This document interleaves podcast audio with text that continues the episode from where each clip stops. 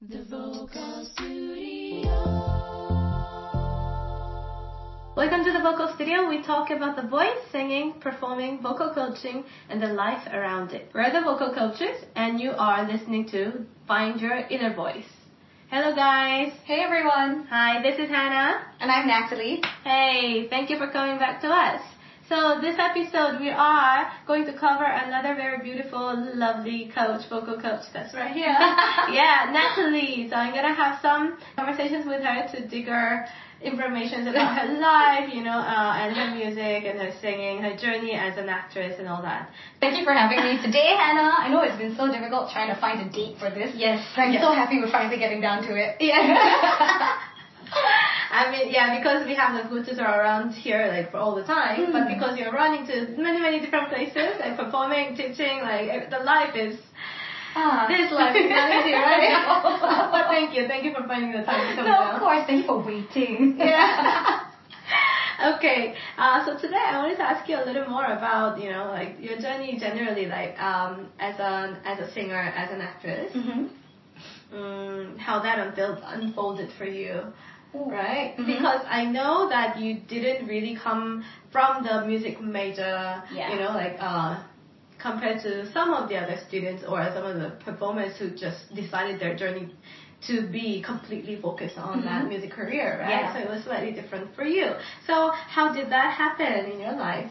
Uh, so like normal secondary school here, then I went to junior college here. Junior college, I did some drama. That was when I was kind of interested in drama as well. Mm. Um, before that, I was like singing from the time I was like six. I was like singing at all the school events and everything. So I was Ah. always singing, but like more pop based. And it was Mm. only when I was about 15, 13, Mm. 13 where like some of the musical stuff started happening. Mm. But I thought I enjoyed the singing part of it more than the acting. I didn't really identify as an actor. Mm. Yeah, so after JC, I wanted to actually study musical theater, but my parents were like, no, you're young. Yeah. What if you change your mind? You know, Yeah. the, the usual. Um, Parents' way of persuading you. yeah, exactly. And then I thought, fair enough. I'm, I'm 18. What do I know? I truly don't know anything.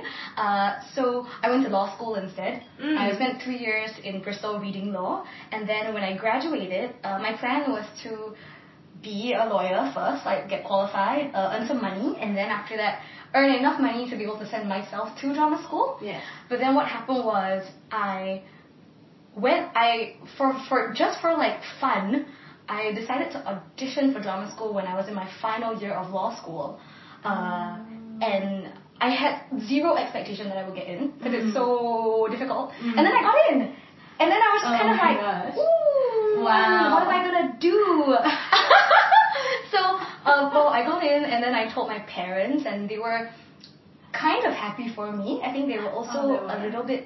They were like cautiously optimistic, you know, they were Mm. cautiously happy Mm. uh, because I think they were afraid of what the future might then hold for me, opening this door. Mm.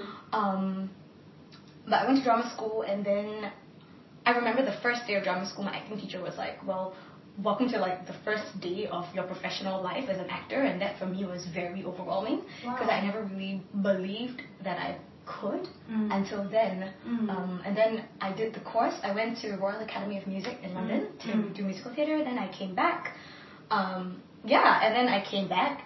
And that one year gave me a lot of confidence in my Mm. voice. Mm. Um, and I actually, you know, I struggled a lot with my voice that year. And then I had a really good singing teacher, and then she gave me a lot of confidence with my voice. Mm. Um, and then I realized I could yeah. teach, yeah. Oh, And then I thought I came, I would come back, and the first thing I would start doing is teach singing. Wow. Yeah. So a lot of inspiration actually came also from the teacher that you met, Yeah, right? a lot. Yeah. Wow. Uh, I was initially given a really not so great teacher Mm. who I think wanted me to be something that I was not. Um, Okay. And me being so young and Asian, Mm. um, there was definitely a desire to like have to please, you know, Yeah. um, and have to be perfect. Yeah. And I always felt like everything I was doing was my fault. Mm. But in retrospect, looking back, especially as a teacher now, I realized she was not a very good teacher. yes. Uh, and she would kind of leave you or scold you a little if you don't get it. Uh-huh. Yeah. Um, she yeah. might have a temper. yeah, so it was it was very difficult, and then we had a little bit of falling out. There was a lot of drama within the class, Uh-huh. um, and then I was told I could change singing teacher if I wanted to. So I Mm. thought, what the heck, I'll do it. Mm. Uh, I ended up with this amazing uh, voice coach. She actually coaches the uh, the singers like backstage on The Voice UK. Yeah. Oh, wow. Yeah, so she's fantastic. I love her. Like her name is Maureen. She is Uh-huh. like she's like this little grandmother, like little English grandmother who is so sweet. And everything that I was struggling to do in the whole year, she taught me in like two months.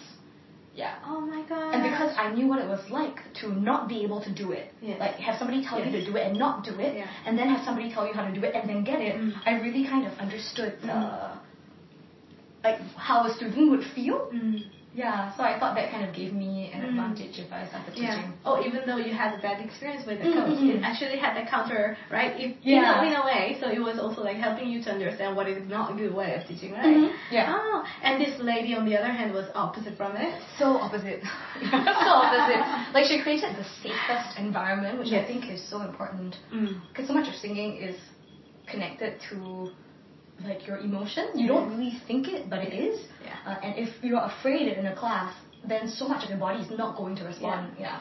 Oh, I see. So she created that for you so that you can Mm. just really like put yourself out there and experiment a lot. Yeah. With your own voice. Yeah, and just not be afraid to produce any kind of sound. Yeah. That's nice. Hey, Mhm. okay.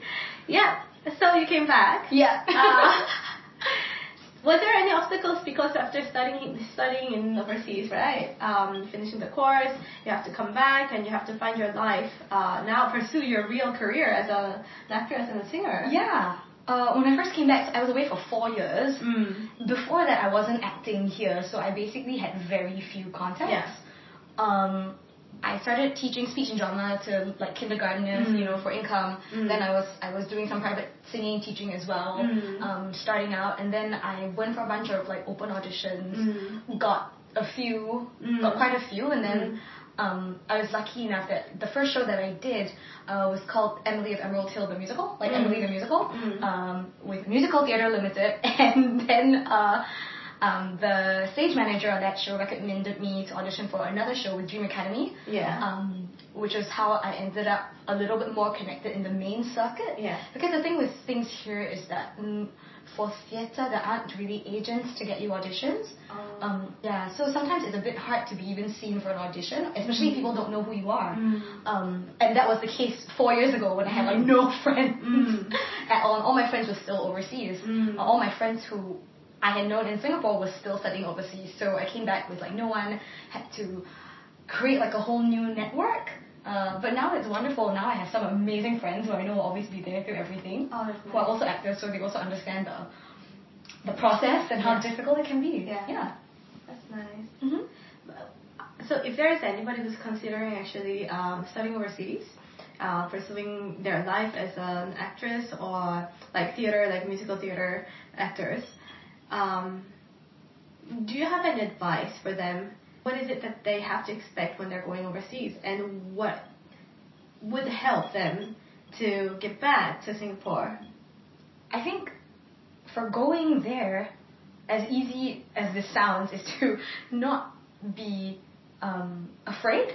I know Mhm. that's kind of a really strange thing to say, but so much of it involves like fearlessness and just being very open to everything that is going to happen because a lot is going to change. Yeah. Uh, yeah, and coming back, I think it's still like being open, being humble, being kind, Mhm. um, but also trying to find out who you are. Like if you, I think if you know who you are, it is much easier to come back. Mm. Yeah. But that being said, it's not as easy Yes. as I've said it to be. So uh, that's a very vague layer of advice. But yeah, that's it. But that's very important. That's very Mm. important. Like when you have a better understanding about yourself, you know where you want to position yourself, Mhm. right? Yeah. Uh, okay, that's very nice. that's very nice. Thank you. Thank you. Uh, so last year you did some performances, right? Yes. Is there anything that was uh, interesting, fun Ooh. for you? Wow. Last year was actually really fun. Mm. All the shows that I did were super fun. I kicked off my year with um, Shaggy and the Trims, which is part of Esplanade's Playtime series. Yeah. So Playtime is for kids, I think, aged 3 to 10, if Mhm. I'm not mistaken. Uh, and it was such a fun show. Uh, we had like water babies involved as part of the props. You know the little jelly things that you soak in water and then they grow. Oh wow. So like people use them to like plant um, to, to grow their plants in, and the Uh-huh. plants can absorb water. Yeah, But we use them as like shampoo. Yeah. As part of the set, we had like a stream, like literally in the theater, we had a stream, and uh, the babies would come up and sit by the stream and play with the water babies. Ah. Yeah, it, it was so it was really innovative and so exciting. It's very interactive too. super inter- interactive. Like this Oh. director, she's amazing. Her name is Karina Hales. Uh-huh. Uh, she she's from Players Theatre and she does amazing stuff. Yeah. Oh. So that was a great way to kick off the year. Yeah. Uh, with a very fun cast, and I ended my year with Singapore Repertory Theatre's uh, TLC production of The Gingerbread Man. Mhm. Yeah, which was also really fun. I got to play a mom and a farmer. Um, Uh-huh. I had like the cutest outfit. I got to wear like um, uh, seeing like the hair- yeah. the Victorian like rolls, and then uh, the hairband, the Yeah, overalls. really. Uh, it was very fun. So I, I had a very fun year last year. Yeah, so it's good. That's nice. Yeah, but very tiring. Yes, it takes a lot of energy. Yeah, right? Last year was very tiring, but the payoff was amazing. So I'm happy. Yeah. nice, nice, very good. Okay, very good. So, um, but I'm, I'm pretty sure that it, because these are all the children's musicals and the shows, Mm. right? So, as much as it's really fun, uh, it can be quite tiring for you Yeah. to always remember like have to smile and have that active energy going in, the, in that stage, right? Yeah. So like while you are handling all this crazy schedule of the performance and also at the same time you're, you're teaching, right? So really running busy. How did you actually um, take care of yourself in terms of your body and also your mind, spirit, Mm. right? Uh, and especially your voice, you have to act with your voice, you have to sing with your voice, you have to teach with your voice, right? Yeah. So it's endless, like really just using it, using it, right? Yes. Yeah. How did you get by that? Um, I think because last year was my third Mm. third professional year, I think Mm. third or three and a half professional year. Um, before that, I actually went through a bit of like voice trouble. So when I first started, Mm. that was when I I encountered a lot of problems with my voice because Mm. you know you have to a get used to spaces and like you said, the voice is being used for like ten hours a day Yeah. non-stop. Yeah. Um, so I I had some problems. at to I actually had nodules. I had really small nodules. Mm. Um, I didn't know that they were nodules. Mm. I just thought, oh, I'm tired, and it'll get Mm. better because I know that I can create a healthy sound. But it could, I felt like there was something wrong, Mm. but I didn't want to. You obviously don't kind of want to believe Mm. it. So it was only Mm. when I had some time, Mm. I went to see um, ENT specialist. Mm. Um, got a stroke done. Realized I did have nodules, and Mm. I kind of panicked and had like a whole breakdown because you know there's this notion of how can I be a teacher? How can how can I be a good teacher when I suffer Yes. from nodules? Yes.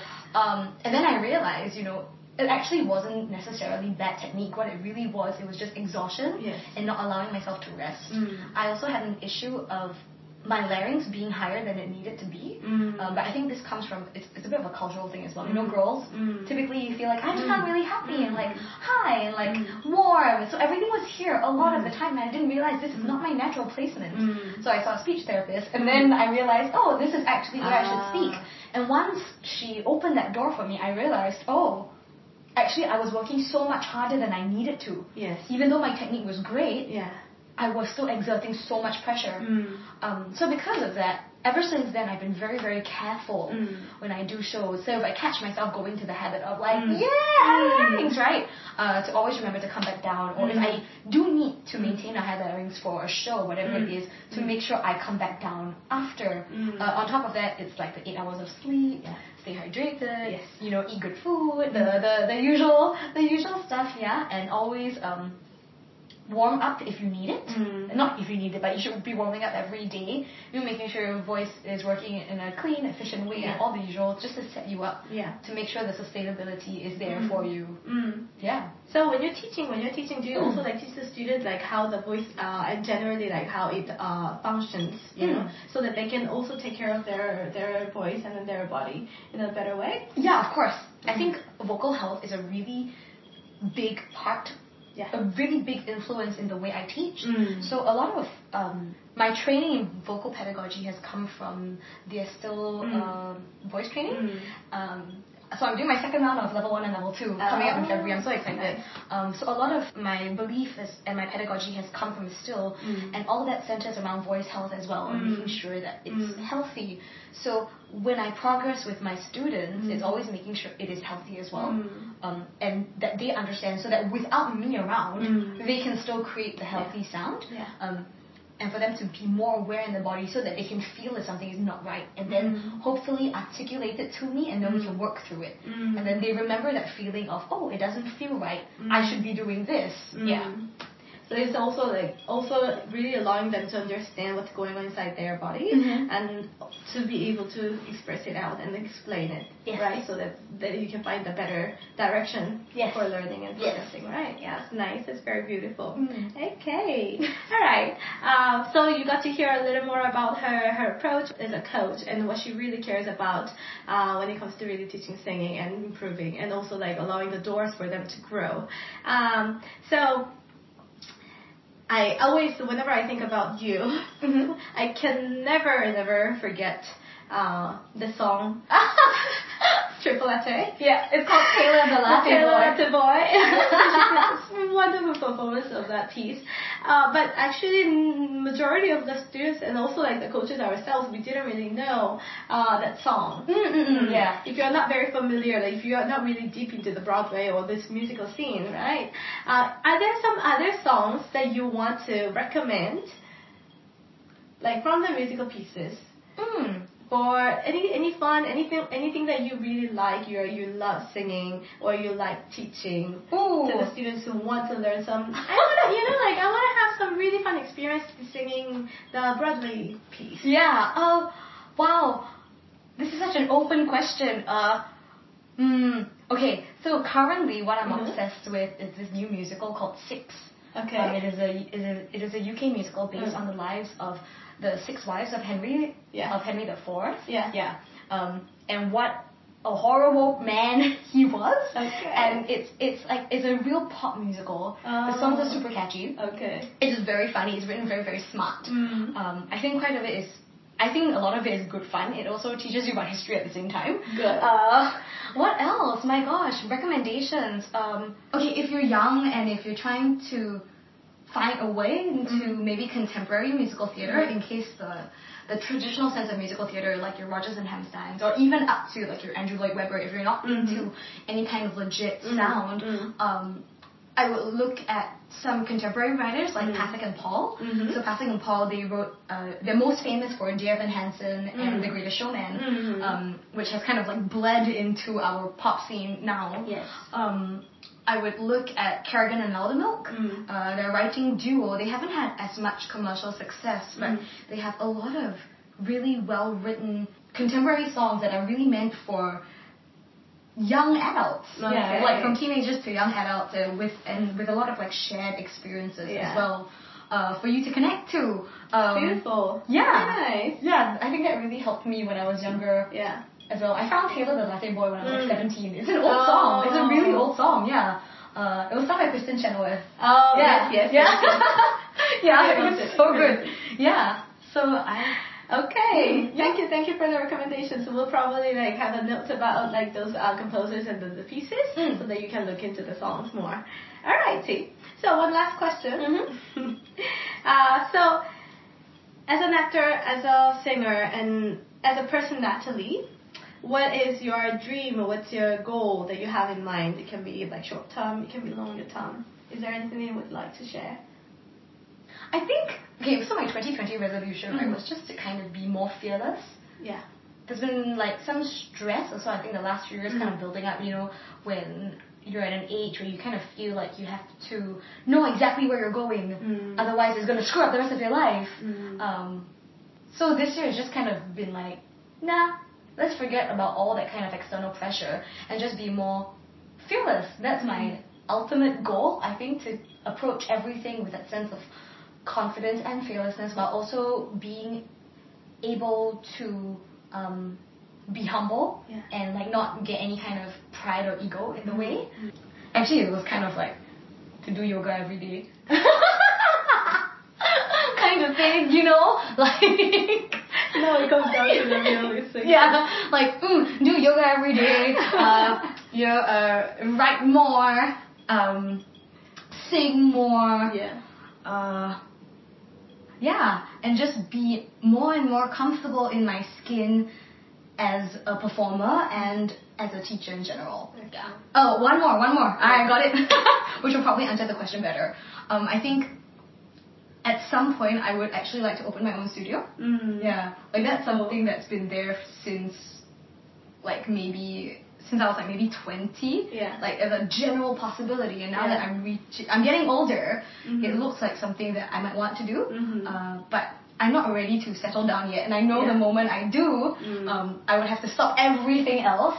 I would have to stop the chaos and channel everything I have into the school. Yes. So that's kind of the one thing that's Mm. holding me back. I'm not ready for that. Mm. Yeah. So you know, maybe give it like another five, Yeah. three to five years. But yeah, still, it, it's still something there, that right? yeah, Yeah. definitely. And it's really nice to be a part of the vocal studio as well Mm. because I think you set such an amazing example to create such a strong community and a safe space for the students. Yeah. I think, I think, I mean, I personally think that that's the one of the most important things when it comes to creating a vocal studio. Oh, thank you. So it's, it really, it really is like so happy. I'm so happy to be able to teach at the studio as well. Yeah, I learned so much. Thank Yeah. you so much. And yeah, all the best for your years, uh, you know, daily yoga practice. And, Thank uh, you. for your health and really like seeking, seeking, you know, like the next steps of um, your your life by Mm. just trying it out, right? Yeah. That's beautiful. Okay, good, good. Yay.